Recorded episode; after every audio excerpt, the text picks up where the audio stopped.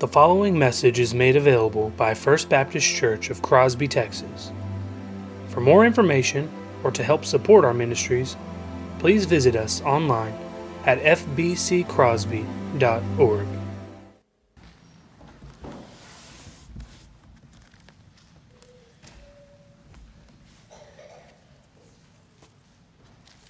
Let us ask God to strengthen us. Father, apart from you, we are beset by nothing but weakness. And we know it by our difficulties in worship, our difficulties in prayer, our difficulties in study. Father, we, we recognize that every time we seek to do what we know honors you, we, we feel that, that pull, that inability in and of ourselves. And so, Father, we ask you tonight to come by your Spirit and to strengthen us in our inner person. We pray that Christ would come and set up shop in our, in our hearts. God, we pray that you would reveal to us in your word your endless love for us. Father, we pray that you would help us to walk and to build our lives upon a love like Christ. And Father, as we pray this morning, we ask that you would come and Fill us with all your fullness. That there would not be one corner of our life that wouldn't be marked by godliness. That everything we need for life and for obedience and to honor you would just flow from us because we're filled to the very brim. So, Father, we ask that you would come by your word, by the working of your spirit, and you would do this now for your glory and for our good. In the name of Jesus Christ our Lord. Amen. So, Isaiah 41, I do want to read all the way through verse 10. I, our, our key text tonight is going to be verse 8 and 9 and, and 10, but I want to hit it with a running start beginning in verse 1. So, I ask you to hear the holy word of God. Listen to me in silence, O coastlands. Let the peoples renew their strength. Let them approach, then let them speak. Let us together draw near for judgment. Who stirred up one from the east, whom victory meets at every step? He gives up nations before him, so that he tramples kings underfoot. He makes them like dust with his sword, like driven stubble with his bow. He pursues them and passes on safely. By paths his feet have not trod. Who has performed and done this, calling the generations from the beginning? I, the Lord, the first and with the last I am he. The coastland have seen and are afraid. The ends of the earth tremble. They have drawn near and come. Everyone helps his neighbor and says to his brother, Be strong. The craftsman strengthens the goldsmith.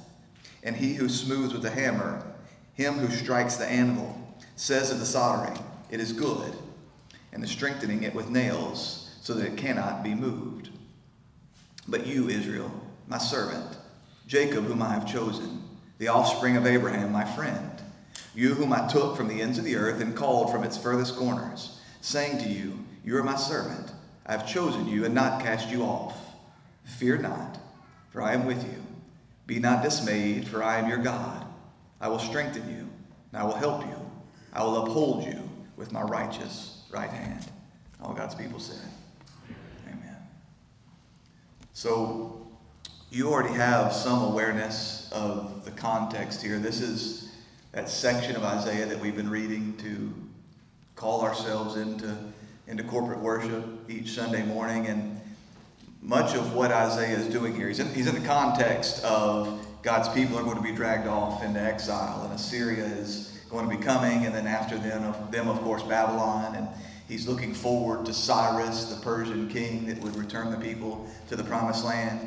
And in the middle of all of this, he is reminding his people of the stupidity of idolatry and the helplessness of foreign gods, while at the same time speak, speaking a word of comfort. And we always find that with God's prophets.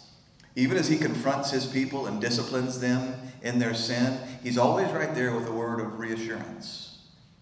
And so we see here in verse 10 this specific focus on fear and dismay or, or anxiety. And so after talking about the, the futility of the world, we, we see there as he talks about the people's gathering together to renew their strength and to approach God. That's, that's really a picture of what we see in Psalm chapter 2. All the nations, all the pagans of the world gathering together to try and take down God. Their, their gods can't do anything for them, and so they, they feel like if they could just if they could just rally all their muster and bring all their troops together, then surely they could cast off the shackles of this God whom they hate. So, after talking about the state of the pagan world around them and talking about the helplessness of those that resist God, we come to verse 8 and he turns and he says, But you. I, told you, oftentimes in Scripture, we see those, that, that, that one little conjunction, but, and it often means there's hope here. He says, Look to the world in their stupidity, look to the world in their futility. Look to the world in the way that they gather against me, knowing they can't do anything. But you, you're different. You're different. You're not like them. Now, there's a way in which we can very much relate to the world around us in their weakness and even in their sin and their stupidity at times. But we're a different kind of people. But you, you're a people of hope. You should be a people of fearlessness. You're a people that doesn't need to be swept, swept away by anxiety. So he says, But you, Israel, my servant, Jacob, whom I have chosen, the offspring of Abraham, my friend. Now, how, how can we be sure that he's speaking of us here? He, he's talking about Israel, and he's talking about Jacob, and he's talking about the offspring of Abraham. And you remember the way that the Apostle Paul spoke about us in back in chapter 2 of Ephesians. He said, Therefore, remember, at one time, you Gentiles in the flesh, called the uncircumcision, by what is called the circumcision, which is made in the flesh by hands. Remember that you were, at that time, separated from Christ alienated from the commonwealth of Israel, and strangers to the covenants of promise, having no hope and without God in the world. You were alienated. You remember that God made promises to a very specific group of people. Now, there were some broad universal promises. You think about the flood when he said, I'm never again going to flood the earth with water. Never again will my wrath come in this particular way. As long as as long as time goes on, there will be seasons and there will be crops and there will be opportunity for life to continue. That's a universal promise to the whole of mankind. But it was only to Abraham and to Isaac and to Jacob that he said, You and you only of all the nations of the earth have I known. These promises are only for you and for your offspring and for you and for your children. And so then when we come to these Old Testament passages, there's plenty of people that say, That has nothing to do with us. These are promises for those who are physical descendants of Abraham and Isaac and Jacob. For the physical Hebrew, we know having worked through worked through Ephesians 2 and come into Ephesians 3, you know the answer to this. It's found in Galatians 3, where we read Galatians 3 7. Know then that it is those of faith who are the sons of Abraham. For as many of you as baptized, going to verse 27, for as many of you as were baptized into Christ, you have put on Christ. There is neither Jew nor Greek. There is neither slave nor free. There is no male or female, for you're all one in Christ. And if you are Christ's, then you are Abraham's offspring, heirs according to the promise. In short, what he's saying is, is we are the true heirs, spiritual Israel, those who can claim promises exactly like this. But it's helpful to remind ourselves of this when we look back and he tells them, You're the ones I've chosen to remember that just as unworthy as Abraham was as he was out in Ur of the Chaldees, just as unworthy as Jacob proved himself to be in his craftiness and his sneakiness and his betrayal of his brother and his stealing of a birthright, just, just as unworthy as all of those were, so we were when Christ found us. I've told you before about the first ever sermon that I preached, and it was that the eyes of the Lord range throughout the earth, looking for those whose hearts are fully committed to Him, that He may show Himself strong on their behalf. And I've told you, I've thought back upon that sermon several times since then, and it really disappoints me, some of the thoughts that I had back then, because the way that my mind read that text was that God was in heaven, He was surveying the whole of the land, and He was looking for the kinds of people that He could use the kinds of wholehearted people that he could call to himself and welcome into his kingdom. As a matter of fact, I remember very, very vividly that one of the examples I used in that sermon was a, uh, an illustration or a, uh, just a word of wisdom that one of my professors in college had given to me. What he said was, he said, All of you are desiring to go out there and make millions. All of you are desiring to go out there and make good money. What you need to understand is, is that there are countless employers out there that will gladly give you more money than you could ever imagine if you would just prove yourself to be the kind of person that's worthy of the pay. They will gladly pay you more than you could more than you could ever dream of if you would just work hard and prove yourself to be trustworthy. And I took that picture and I applied it to the kingdom of God. How stupid. God doesn't look out and survey the land and find out who are the strong ones and who are the worthy ones and who are the people that I can trust in. Whether it was Abraham or Isaac or Jacob or you or me, he chose what is weak. He chose what was despised. He chose what was nothing to show that the surpassing power belongs to him and not to us. The same way that he called this pagan man out of Ur of the Chaldees, he called you and he called me. But the beauty in that is, because he called us in the middle of our unworthiness, that also means we can't lose his calling. We can't lose his love. If he loved us because we were once lovely, what happens when we're not so lovely any longer? If he loved us because we were worthy, what happens when we walk in an unworthy manner? Does he turn away? Does he abandon the cause? Surely not. And so we're meant to find hope in this. I know that for much of the world, the idea of unconditional election is a terrifying thing. But I submit to you, if it's conditional election, where would that leave you? So in verse 9, he reminds them that you, whom I took from the ends of the earth and called from its furthest corners. So this word for took, it can be grasped or snatched. And isn't that very much, as you look backwards on your life, how for many of us it felt? I was walking, walking along, rocking along, minding my own business. I wasn't seeking God. As a matter of fact, probably, if you had asked me, I would have told you I was okay with God. We were mostly cool. He stayed over there, and I stayed over here. And yet it was very much like a being snatched up, being awoken out of a bad dream.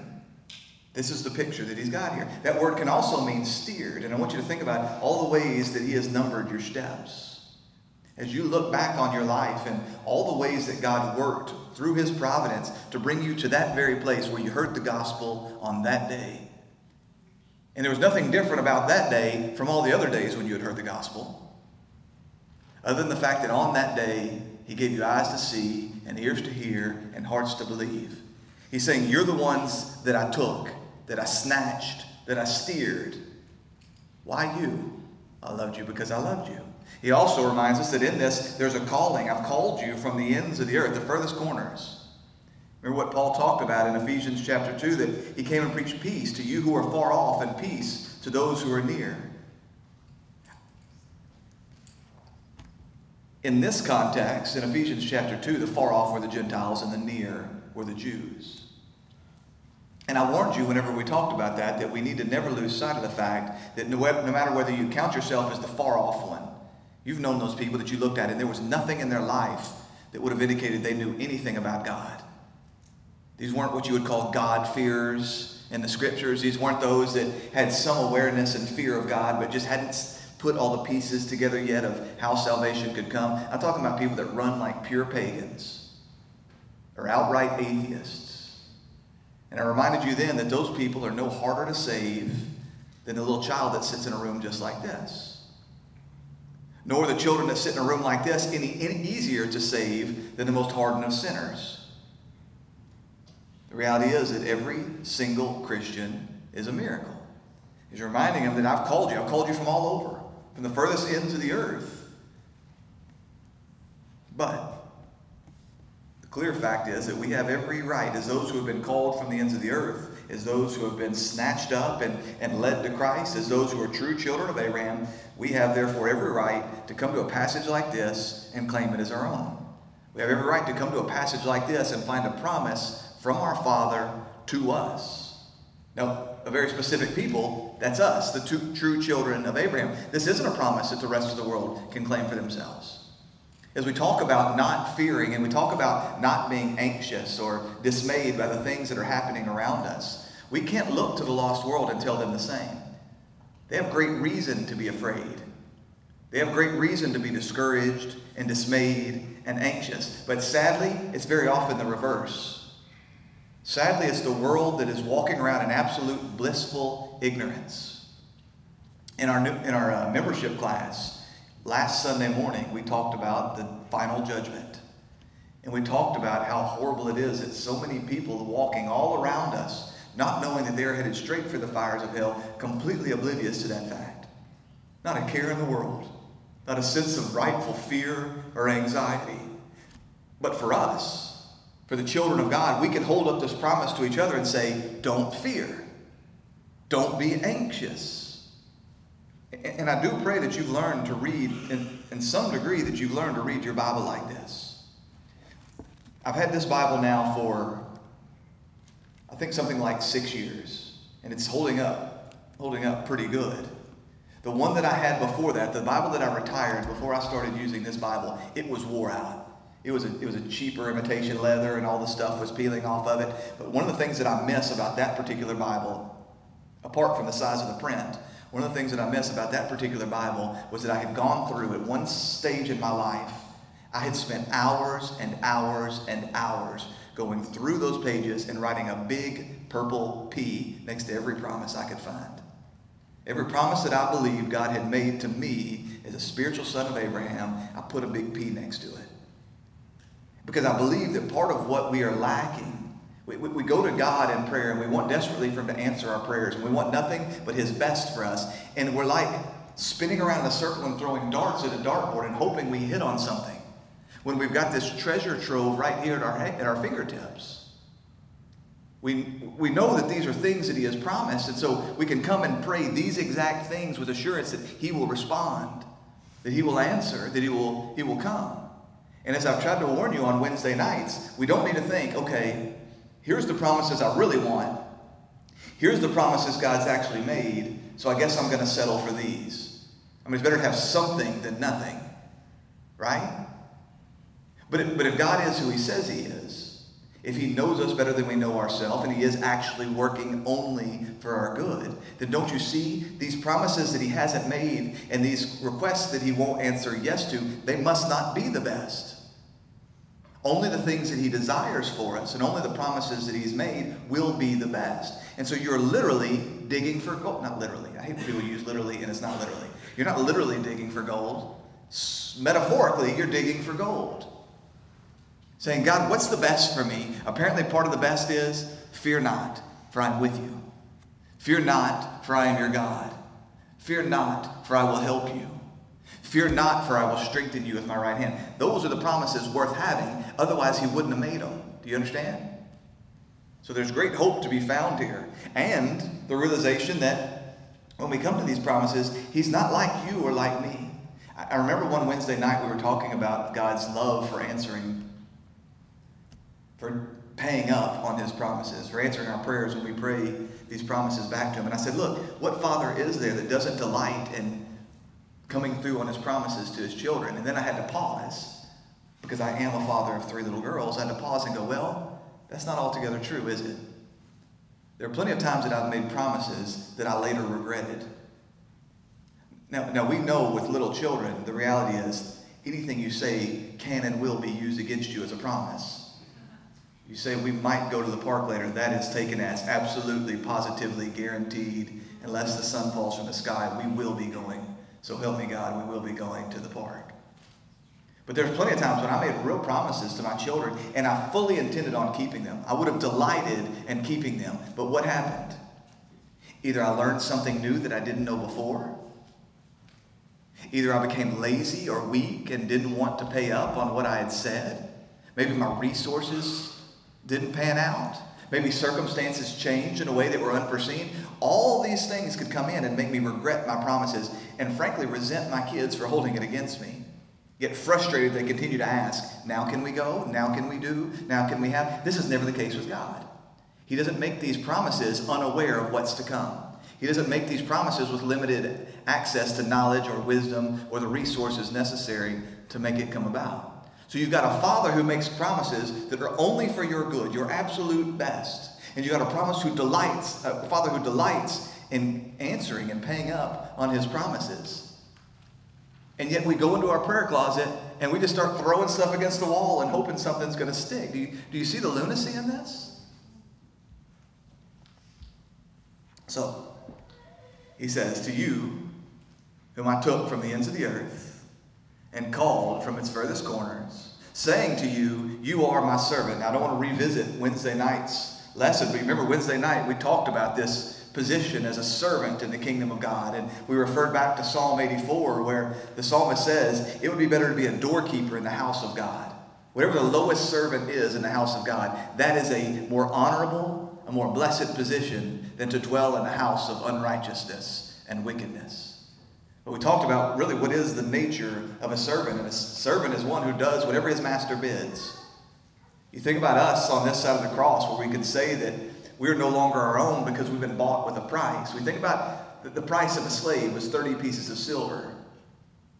Well, the price of your life was the blood of Christ Jesus. He has bought you at the most expensive price in all the world. And therefore, we are his servants and we do whatever it is without objection, without questioning, even without fully understanding where it is that he's leading. How often do we feel this sense that God is truly calling us to do something as His servant, but we're constantly trying to look five steps down the road before we take that first step of obedience? This isn't the way of the servant. But unlike so many other servants, we do have so much of His plan given to us here. And unlike servants in other circumstances, we know that this master is only working again for our good. What a gift. That you have a master that says, I've made the plan, I've set the purposes, you just move in obedience and you don't worry about the end. You don't worry about the output. That's the thing about being a servant, isn't it? The master of the house, he has to worry about what's produced. Let's, let's just say we're on a farm in some way. He's got to worry about the crops coming in and selling the crops and making the money and all the rest. I'm just a servant. I just dig the ditch, man. I don't worry about what happens after that. I don't have to worry about where my needs are met because my master cares for me. You think about the way that this ought to free us up. But instead, again, we look to him and say, unless it makes sense to me, and unless you'll give me the end of the rainbow and tell me exactly what's happening, I'm not going to move until then. So I ask you, in reference to Wednesday night's sermon, have you thought in these last few days of yourself like a servant of God? Have you sought for the things that bring him pleasure and honor and just did them without question? God says it, I do it. I wish I could say that I did without question, but that's not the reality. I continue to find myself trying to either look at the eye, look straight in Scripture what God's calling me to do, and find all the excuses why it doesn't apply to me, or I'll wait to see how things are going to pan out instead of just charging ahead. But He's saying that you're my servant, and I have chosen you and not cast you off.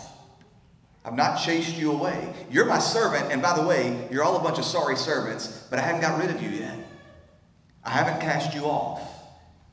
How many times, if you were God, would you have kicked you out of the kingdom? How many times, if you were God, would you have abandoned this project?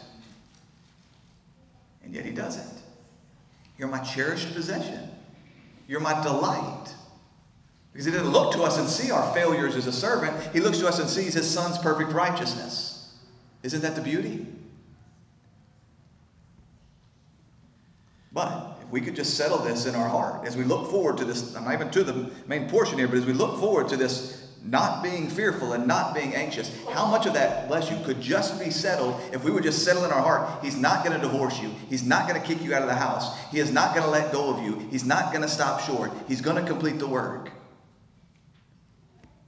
It was Augustus Toplady in his hymn, A Debtor to Mercy Alone. It was, I think it was Wednesday night when I said I've got to stop using quotes without figuring out who said it. It, even in the day of the internet, it's hard sometimes to remember who said some of these things. This one took me a while to dig for, but I found it. So, credit to Augustus Toplady, who wrote that the saints who are in heaven are in every way happier, but in no way more secure than us. They've, they've, they've received it, they've, they've seen it, they've realized what we long for, and so they're happier. They're no longer touched by sin, they're no longer touched by weakness. They have seen their Savior. They have realized everything that they hoped for in this lifetime, short of the resurrection and the new body and the new heavens and the new earth. They're way happier than we are, but their salvation is not one single ounce more secure than ours. That's this picture. And how would that change us? If we would really believe that salvation is the only thing worth having, if God alone is the only true treasure, and we would believe, and you can't lose it, it's secure from eternity past to eternity future, where then would there be room for fear and anxiety? The problem, I say to you, is disordered affections. I, I, don't believe, looking at you people, looking at myself, generally speaking, I don't believe that I can lose my salvation. That's not a thing that I wrestle with. I know some do, perhaps, wrestle with it. Not a thing I wrestle with. I know it wasn't of me. It isn't from me now. It won't be from me until the end of, end of time. I trust that He has me and that I'm secure. The problem is, I don't value that salvation more than I value all the other stuff, all the rubbish. And it's revealed to me every time I am fearful and I am anxious. So he says, verse 10 Fear not, for I am with you. Be not dismayed, for I am your God. I will strengthen you, I will help you, I will uphold you with my righteous right hand. Fear not. Be not dismayed. The NASB says, Do not be anxious. Excuse me, do not anxiously look about you. That's a better picture, isn't it? Do not anxiously look about you. You're like a, like a man with his head constantly on a swivel, looking for that next shot to come. Boy, how that doesn't describe me. But why do you think he says, I, I tried to go through and count, but it's difficult because there's different words that are used. But there's something like a hundred times in the Old Testament where it says, don't be afraid. Why do you think God says so many times, don't be afraid? Because it's easy for God's people to be afraid. And it all began in the garden. Adam and Eve were not afraid. They were content and they were happy. And the minute sin entered into the world, they were afraid. They hid from each other, they hid from God. What more blessed thing could there be than God walking in the cool of the day in his garden? And Adam and Eve found it a terror. Why? Because of sin. As soon as sin entered in, there was this fear, not, not righteous and holy and, and, and Christ exalting fear of God, but a cowering nature, a, a doubting nature, an enslavement to fear. And, and even when it doesn't present itself expressly as a fear of God because of his judgment and because of his wrath coming against us, even still we find ourselves just swarming around with unexplainable fear and, and anxiety. Proverbs 28 1 says, The wicked flee when no one pursues. Does that sound like you? The wicked flee when no one pursues, but the righteous are bold as a lion. How many times do I find myself anxious and fearful about nothing? I, I stop for a moment and go, wait a minute, what are you so afraid of? And it's nothing other than this wave of sin, and I'm constantly used to living in this state. And so I'm afraid when there's nothing to be afraid of. I look to people who I know love me and care for me, and all of a sudden in my mind, they're against me. They're somebody to be feared and not trusted. And so Scripture tells us that perfect love casts out fear, but I'm not perfect yet. I haven't been perfected in my love and in my understanding even of God's love.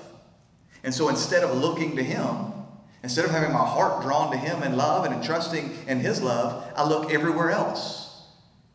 I look at the situations around me. I look at the circumstances around me, and people often say to each other, Oh man, there's nothing to be afraid of. I hear non believers that'll say this. Like they'll, they'll get a bad report from the doctor, and somebody look at them, oh, there's nothing to be afraid of. What? There's a lot to be afraid of. You could die. Or they look at the economy, or they look at the weather, or they look at, look, there's all kinds of things. The world is a scary place. There's lots of ways to die. There's lots of dumb ways to die, according to the song. There's plenty of stuff. If I just look around me, there's plenty of real danger out there. And then when I look into my own heart, is there nothing to fear? There's plenty to fear there. There's all manner of enticement to, to fear. Even as I just consider my own sin and, and the devil gets in my ear and convinces me, if those people actually knew who you were, if those people actually knew the thoughts that came into your head, They would reject you. They would hate you. They would cast you out. So if I look around myself, there's plenty to be afraid of. And if I look inside myself, there's plenty to be afraid of then. And even as I, as I try to look forward in time, I find myself borrowing fear from tomorrow, borrowing troubles from tomorrow. I asked a question one Wednesday night, and sometimes I'll say stuff that I didn't plan to say, and then it sticks with me. Maybe more, maybe that's why God has me say it, for my sake more than for yours. But, but I asked the question because I heard a man pose the question at one point. Why is it that if there's a there's a one in a million chance that something bad might happen, I go ahead and live in fear today as if it's guaranteed to happen? Like, like a one in a thousand percent chance that some really bad thing is going to come to fruition. And I sit and I live right now as if it's already happened. I mean, I'm mourning, I am weeping, I've already had the funeral, it's over. But I've got all these promises from God who never lies, and I don't live as if, as if those were true. That's what the author of Hebrews says that this, this substance is, this enjoyment of things is. That's what faith is. Is I'm enjoying the things of tomorrow as if I actually have them today because the one that promised always pays up.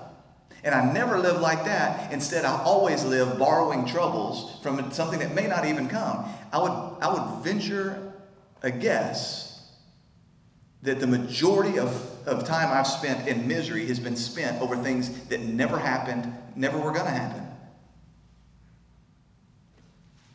And so we, we find ourselves in this place. And the reality is that for so many people, it's almost like it becomes a sport to them. That's one of the weird things about the day and age in which we live. I don't do Facebook much anymore because you find people almost reveling in their fear or reveling in their anxiousness. As if it's an old friend or a, or a comfortable blanket to them. And then the, the danger with this, though, is, is then all of a sudden you have this excuse for all manner of bad behavior or timidity of obedience towards God. Instead of recognizing this is the thing that God has commanded us against. Joshua 1 9. Have I not commanded you? Be strong and courageous. Do not be afraid. Do not be dismayed. The same word. For the Lord your God is with you wherever you go. Don't do it. Now, we recognize that God's got to enable the things that He commands if we're ever going to do it. You don't have it in yourself to just stop being afraid, do you? Any more than, to quote Ali Seal, some people don't like what other people like. Some people are afraid what other people are not afraid of. You're afraid of what you're afraid of. You can't just stop being afraid. So, what, what is it then? What is our hope in this? Well, first, it's recognizing what the nature of fear is. And primarily, it's just the sin of unbelief. Because again, what are we saying in our fear? God, I don't believe you. He's saying you have nothing to fear. That's one of his words, one of his promises. Fear not, I'm with you. So, what do we say every time, deep down in our little hearts, what do we say every time we find ourselves riddled with anxiety and with fear? We're saying to God, I don't trust you and I don't believe you. And, and we act as though that's a minor sin, right? That's a, that's a minor issue. Like if I got up before you and I told you, hey guys, I, I was really riddled with fear last night over getting up and preaching the sermon over something. I was, I was really, I was, I, was, I was, really just kind of reveling in this state of fear or anxiety before God. Y'all would all go, oh man, that's, that's rough. I'll be praying for you, whatever. Flip that and I say, you know, guys, last night I was having a really rough time, and so I snorted a little Coke. You go, what? But is there anything less honorable to a man than for somebody to say, I don't trust you? You're not trustworthy. You can't be believed. But that's exactly what we're saying. When we live in this state of fear. So he's saying, don't, don't do it. Not only because it shows disbelief in God and lack of faith in God, but it leads to all other manner of sin. How much of the sin that you've committed in your life, you look to the back end of it, and you realize that was just fear working its way out. Again, in timidity of obedience. I mean, this, this slowness to obey because we're fearful of the outcome. How often do you lie because you're afraid? Stealing or cheating. Think about Abraham lying about his wife. Why? He was afraid, he was a coward. And so I remind you that so much of what the church needs and so much of what the world needs is bravery, is courage. Not just in the days of Joshua, not just in the days of Isaiah, but today. And so here is the hope. Here is what we're meant to do when we find ourselves, right? You can't help that fear that strikes you in a moment. Please don't hear me saying that if fear or anxiety comes upon you in a moment, that that in and of itself is sin. But it reveals a sin that is deeper within you. It reveals a doubt that's within you. And so what do we do? He says, Fear not. Why? What's the basis? For. This is the reason why you should not fear. And this is where you should therefore turn whenever you find yourself fearful. Fear not, for I am with you. Look at all the I statements here. I am with you. Be not dismayed, for I am your God. I will strengthen you. I will help you. I will uphold you with my righteous right hand. I'm with you. I've told you before about my struggles with loneliness, and it's real. It's, it's weird, but it's, it's real. Heidi was Heidi asked me if I was going home. I, walked through the office at lunch hour. I usually take an early lunch. I'll walk through the office at lunch hour and I'll say, I'm going to grab a bite. I don't know why I say it like that, but I do. I'm going to grab a bite. And so anytime I walk through the office, anytime between the hours of 11 and 12, they'll say, going to grab a bite. I don't know, was that Friday, Heidi, or th- Thursday? When, yeah, it must have been Thursday. I was walking through and Heidi said, hey, you going to grab a bite? And I said, no, Amanda went up to see Annie. And she said, oh, then you're definitely not going home. Right? She knows I get lonely, man.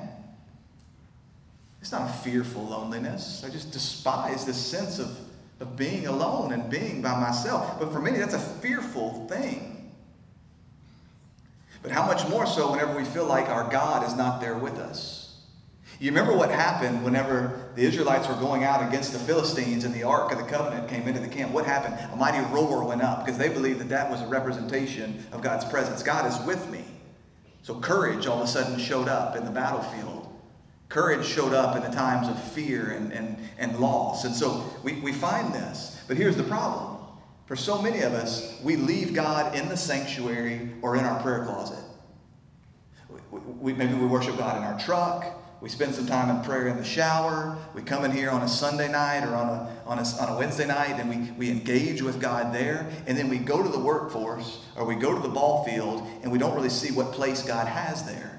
And because we're not thinking about him, because we're not meditating on him, because we're not in constant prayer to him, he, we feel as though he's not there with us. We don't really know where he fits into all of this. And that's one of the real dangers of not constantly having this sense of, of communion with him everywhere we go and looking for opportunities.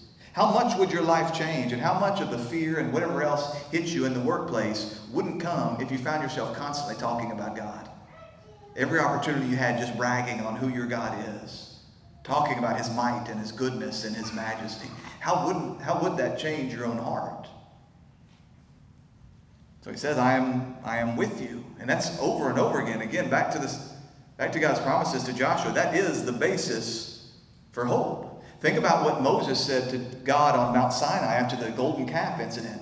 God said, okay, I'm going to send you on ahead to Sinai, but I'm not going to go with you because if I go, y'all are going to mess up again and I'm going to have to destroy you. And you remember what Moses said if you're not going to go with us, then don't send us. For those people that have actually been with God, those people that actually spent time in the presence of God, the thought of being away from God, absent from God, being cut off from God is torture, it's death. For those who know their weakness and they know that their strength comes from God, the thought of going into battle or getting up and taking a single breath or step, it's unthinkable. So, one of God's promises is, I'm with you. He says, I'm with you, he goes on, because I'm your God. Not only are we God's chosen people, but Psalm 16 says that the Lord is our chosen portion. Again, I, I ask you, how much of your fear and, and anxiety is tied to the thought of losing things that aren't God? And again, what it reveals is we don't really believe that God is enough. We don't believe that He is more worthy than anything else this world has to offer. I am ashamed to tell you how much of my life I have spent worried about money, of all things. Money? Gold? I've got the God who owns all the gold and all the silver and all the cattle on a thousand hills. And every time some bad financial news came my way, I found myself miserable, completely unhappy. What did I prove? That I did not believe what a gift it was for God to be my God. Now, part of this comes from a weak theology. a weak understanding of who this God actually is. It's, it's in the same flow. I told you, this is where he's kind of talking smack to these idols and reminding us who he is. It's in Isaiah 44 6, where he says, Thus says the Lord, the King of Israel, and his Redeemer, the Lord of hosts I am the first, and I am the last. Besides me, there is no God. I asked you before, because it's been asked of me, are you capable of spending even five uninterrupted moments thinking about God? Just the person of God and the power of God and the sovereignty of God and the goodness of God and all the ways that God has shown up throughout your life. How much less fearful would you be if you would study that practice? If you would turn off your car radio on the way to work tomorrow and just say, I'm going to spend some time just meditating on what I know to be true about God. And then how would that drive your desire to study more of who this God is, to know more of who this God is as you meditate on it? So he says that I will not forsake you, I will not leave you, I will be with you, I will be your God, I am your God, and he says, I will strengthen you. As we talked about this strengthening in the inner man, I made reference to the fact that so many of us, we feel weakness in our outer man coming more and more by the day. I still thought I was an athlete at a 41, I would have still told you I was a pretty good athlete. I couldn't prove that I was a pretty good athlete, but in my mind, I was still convinced I could still run if I needed to run. I could still pick up something heavy if I needed to pick up something heavy. Something happened at 42, and I don't know if it's just I got smart in my brain and realized you were never an athlete, or whether finally I started aging for the first time and I realized I can't run, I can't jump, I can't pick up heavy stuff, I don't want to get in a fight. But I also started noticing some mental aging as well. Difficulty remembering things, difficulty re- recalling words. And, and so I, I recognize that as my outer man is wasting away, I learn to rely more and more on this strengthening in the inner man, this, this renewal that comes. That's why Paul says in 2 Corinthians 4 that we don't lose heart. Why? Because though our outer man is wasting away, our inner man is being strengthened, being renewed day by day. So we ask God, God, what are you strengthening us for? You say you will strengthen us. That's a question we should ask. He said you won't forsake us because you're our God. You say that you're strengthening us. Strengthening us for what? For the kind of things I'm calling you to do. And part of what I'm calling you to do are things that if you try to rely on your own power and your own vitality, you will fail. So I'm going to allow this outer weakness to come upon you to teach you to wait on me, to teach you to be patient, to teach you to rely upon me. And the promise is, I will give you 100% of the strength you need to do 100% of whatever I've called you to do. How many times has God called you to do something and you said to yourself, I just don't think I can? And I'm not talking about like Moses with the slow tongue thing. I'm not saying I don't have the ability. Because here's the, here's the truth. I am a, I shouldn't say this, y'all use it against me. You already know. I'm a pretty self confident guy sometimes. More often than not, it's not God calls me to do something. I think, I don't think I can climb that mountain. I don't think I can throw this football over that hill. I don't think I can run this 40 yard dash. It's, I don't think I can because I don't think I want to. I don't think I can pay the price. I don't think I can live with the repercussions. I want you to think about times when God has called you, you know that He has called you to have a hard conversation. It wasn't that you didn't know the words to say, it's not that you didn't know the dude's number. You just said, I don't think I'm strong enough. He says, I will strengthen you. I will give you the inner strength. I will come to you. He, says in Isaiah 40, just before this, even though youth shall faint and be weary, and young men shall fall exhausted, they who wait for the Lord, he shall renew their strength. They shall mount up with wings like eagles. They shall run and not be weary. They shall walk and not faint. This is the promise. I will get you to the finish line. There's nothing I've called you to do that I won't give you the strength to do. So that there's never a time when he's calling you to do something that you have the ability to look back to him and say, I just can't. He says, if I called you to do it, I will strengthen you to do it. But he goes beyond that. He doesn't just say, I will strengthen you. He says, I will help you. So that even as we exercise whatever strength that he's given us, we're still not alone. Even as we could say with the Apostle Paul, I work harder than any of them, though it's not I, but the grace of God that is in, within me. We recognize that even still, it is God who comes and he helps. He says in verse 13, after the text we're reading, For I, the Lord your God, I hold your right hand. It is I who say to you, Fear not, for I am the one who helps you. I will uphold you with my righteous right hand. He says in the next verse, verse 14, Fear not, you worm, Jacob. He's not saying you're a worm to me, he's saying you appear as a worm to the world.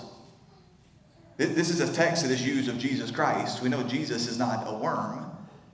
But he's saying to the world, you appear as nothing, as weak, as worthless. He says, You don't need to fear, you worm, Jacob, you men of Israel, for I am the one who helps you, declares the Lord. He's saying, Not only do I strengthen you for whatever it is that I've called you to do, I come, he says, I take you by your right hand, like a little child, like a little baby. I lead you by your right hand, and I do this work that you're incapable of doing. I give you the strength to do it, and I come and I lead you through it. I walk you through it. For I will uphold you with my righteous right hand. So if we if we come to the place where we believe that okay, God is worth more, and therefore I'm going to walk in obedience and do whatever He's called me to do, He is with me, He will strengthen me, He is my God. Anything this world has to hold over my head is nothing, it's dung compared to Him. That He is worth more. Still, there is this doubt or this fear that can threaten us, this fear of falling away. As we look into our inner man, and I've told you this is not this is not a particular fear that I struggle with, but I'm sure my day will come. But as you look inside yourself and you see all manner of unrighteousness, and you, you see so little about yourself that looks like Christ,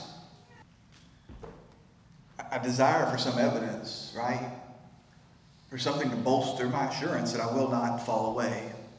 And I know, as I said earlier, if I'm left to myself, I will absolutely lose my salvation. I can hardly keep up with my car keys.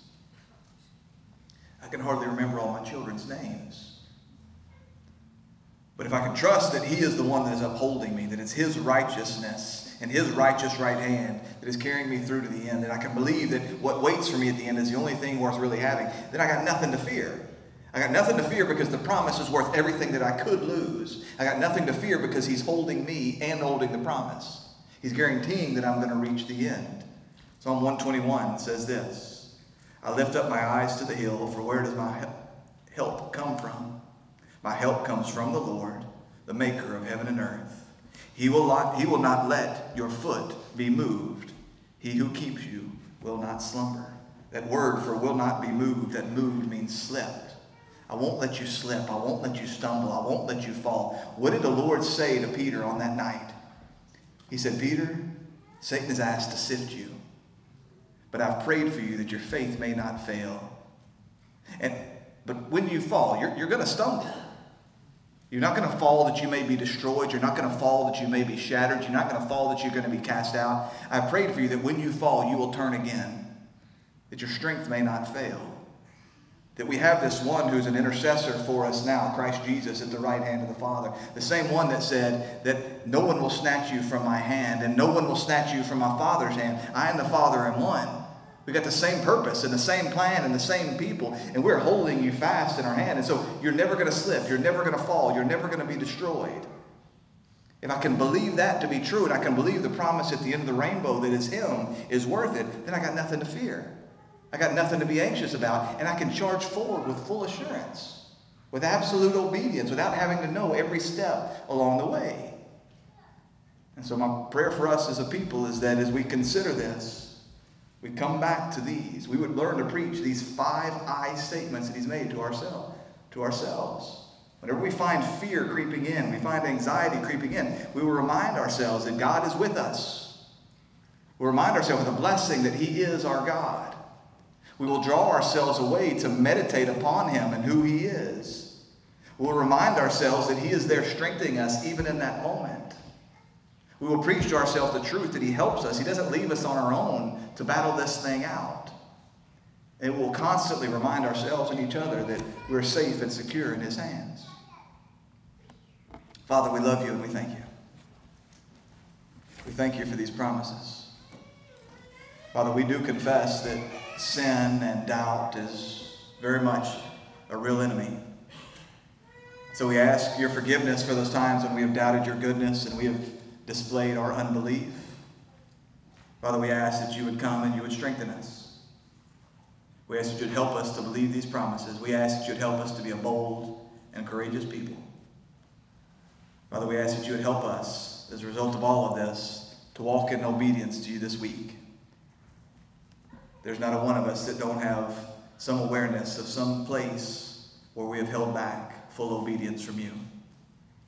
So I pray that you would stir in our hearts by the work of your Spirit to see it, to confess it, to know it, and then to do it. Father, we ask this for Jesus' sake.